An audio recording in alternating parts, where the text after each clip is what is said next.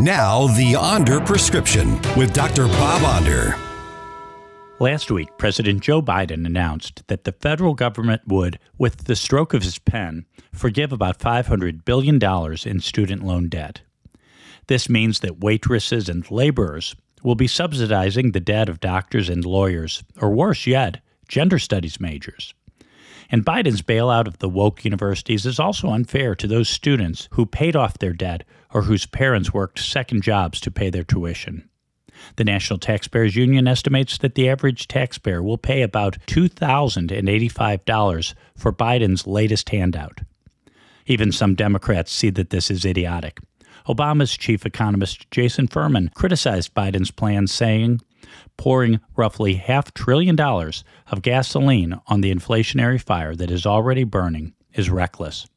Voters need to send a clear message in November that this kind of fiscal insanity has to end. I'm Dr. Bob, and that's my prescription. Find more Dr. Bob Onder at bobondermo.com.